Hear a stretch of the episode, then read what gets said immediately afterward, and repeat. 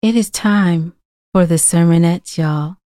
I hope that you are blessed. I hope that you are well, and I hope that you are ready. Please listen to this sermonette by our very own narrator, Azariah Ellington.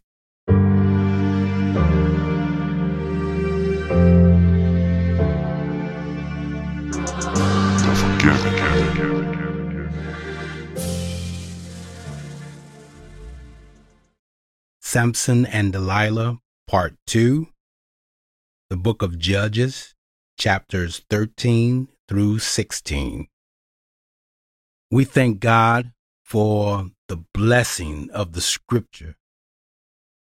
And in blessing us with the Scripture, He gives us the true blessing of the personage of Samson, a historical event. And how great it is that God interacts in our lives as He does. And the representation of His manifestation in Samson is so wonderfully dynamic, and I would venture to say so wonderfully misunderstood.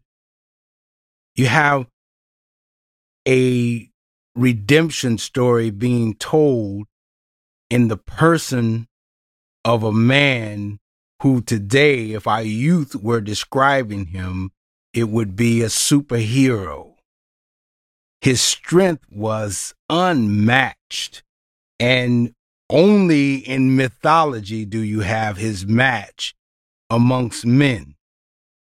And God took this man, and we constantly look at him and concentrate on the strength that Samson possessed. And in looking at the strength that Samson possessed, we have this particular thing that happens. We are so caught up with his strength that we lose the other things that are being manifested to us from God about the nation of Israel. Consider the fact that Samson is a personification of the nation of Israel. God is demonstrating to us what Israel looked like through Samson. Samson was a man who preferred his own desires, like so many others. The nation of Israel was a people who preferred their own desire. Samson was a man who had magnificent gifts and power. Israel was a nation that had magnificent gifts and power. And as you move on through, you find that the nation of Israel was in subjection to its enemies because Israel had fallen from grace with God through sin. You look at Samson and we see that he too had fallen in grace from God because of his choices. But in his birth, God had made him to be a man of God from the womb. God had told his mother, don't eat grapes or even drink wine. He'll be a Nazarite, a man of God from the womb. As we look at the story of Samson, you can see that when people fall from grace, and it's a difficult thing to understand, But when we fall from grace, we have to understand that we've fallen into the hands of the enemy. That is Satan himself. And what is going on before our eyes and being demonstrated to us is that God is performing an exorcism on this nation.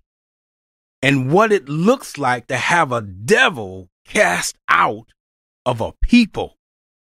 It's what is happening when we see the throes that Samson is going through. So we get in it. Samson is going about looking for what he thinks he needs to make his life happy, to make him whole, to make him where he would be happy in his life. But the Christian, the believer, the man or woman who looks to God has to finally come to grips that his or her life is not his or hers. It belongs to the Lord. The mission is the Lord. The vision is the Lord. The goal is the Lord. But oftentimes when we come to God, we already have our preconceived notion about our relationship with God. Why did we come? We came for God to heal us. We came for God to deliver us. We came for God to heal our finances. We came to name and claim some things and have the power to name and claim some things. And it's not that God will refuse us for coming to him for these things, because it's obvious throughout the scripture how God has blessed people with riches, how he's healed people, how he's healed situations, how he's restored that thing that was broken down, how he has built up the roads and the fences and whatnot that were ruined. So those things are within the purview of God's blessing, but God brings you into his kingdom and brings me into his kingdom for a specific reason, for a specific goal. And Israel had fallen away from that. And he's taken Samson and showing Israel what they look like. He's showing Israel who they are. And not only to the world, but to him. This is what you look like to me. Look at the power that you have. Look at the fact that my hand is upon you. Look at the fact that I've separated you from other men. Look at the fact that I have protected you in ways that others have not been protected. Look at the fact that your enemy, though he has you in subjection, he is yet in fear of you. And so, we neglect these things and we turn our back on these things, because what we really want from God is not to be God's man or God's woman. We want God to be our genie. We want God. We want to be able to rub God and get what we want out of him. And one of the things about forgiveness, and one of the powerful notes of forgiveness, is that our concept of forgiveness is how we look at God forgiving us. But I have to say something to you that is strange to me, and it very well may be strange to you, and that is, we have to forgive God. Now, wait a minute. God is a God without sin, so how in the world can I forgive him? Let me tell you. You can forgive God for not being the God you want him to be. You can forgive God for not doing things the way you want them done. You can forgive God for not choosing your plan over his. You can forgive God for not lifting you to the heights that you wanted to be lifted to. You can forgive God for not getting on your bandwagon. You can forgive God for not healing you the way you want it to be healed. You can forgive God for your husband not turning out the way you wanted him to turn out, because he is a praying man and he doesn't do some of the things that he used to do, or she doesn't do some of the things he used to do that were fun to the both of you. But you come to realize that there are things that are separating you from God, how you have to constrict your life in some ways and how you have to open your life out in other ways. If you're a person who likes to be to himself and private and whatnot, and now God is using you where you have to expose yourself, expose your family, expose your children, make you vulnerable, you have to forgive him for that. And the reason why you have to forgive him for that is because he's not going to change.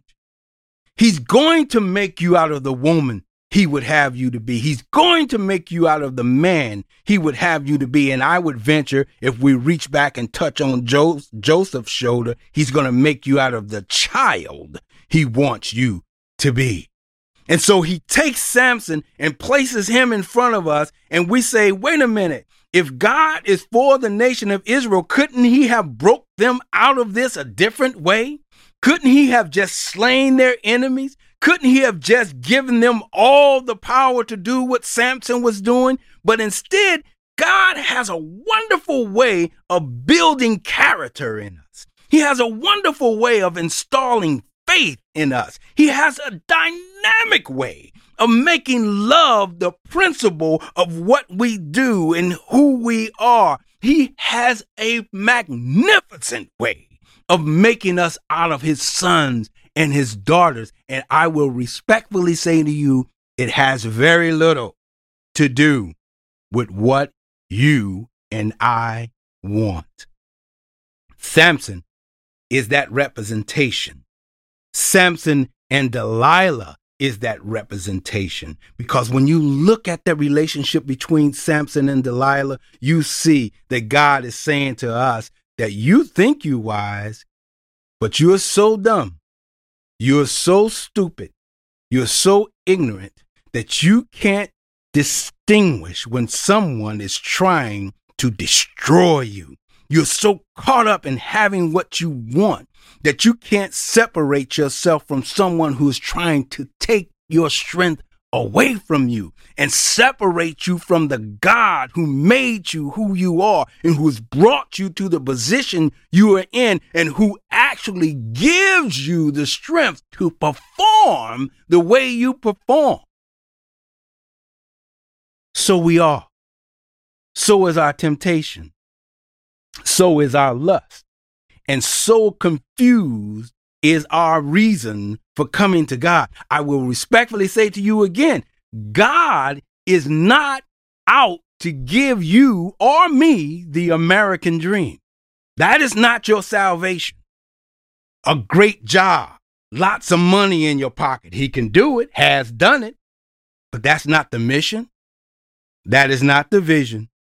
And that is not the goal. It's so sweet and simple. You've heard it 100,000 times.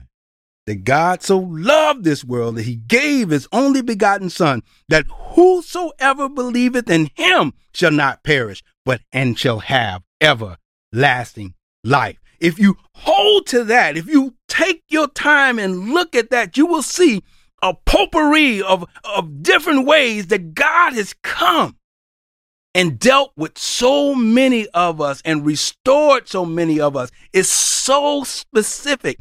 It's so unique. As general as the salvation is, God has tailored salvation specifically for you, specifically for where you are, specifically for what's going on in your life, specifically for your children, specifically for your occasion. And God has tailored it so that he could win you not only to him, but to his kingdom, to his people, to his platform, so you can perform when it's time to perform.